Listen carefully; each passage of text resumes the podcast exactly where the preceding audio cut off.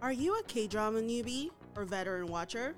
If yes, Drama Unnie, the K drama after party podcast, is exactly the party you need to attend.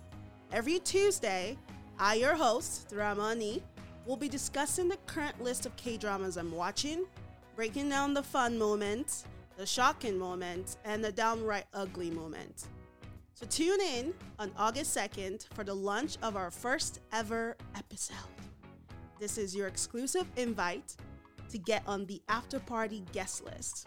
You can do so by subscribing at where you get your podcast and turning on episode notifications. While we wait for August 2nd to roll through, you can connect with me on Instagram, TikTok, and Twitter at Dramani. That is D E U R A M A U N N I E. And there's more. we also have a website, www.dramani.com, where you can get some stickers, pins, keychains, art prints in preparation for the first episode. And if you're like me and haven't gotten over Moon Lovers Scarlet Heart you need the retail therapy.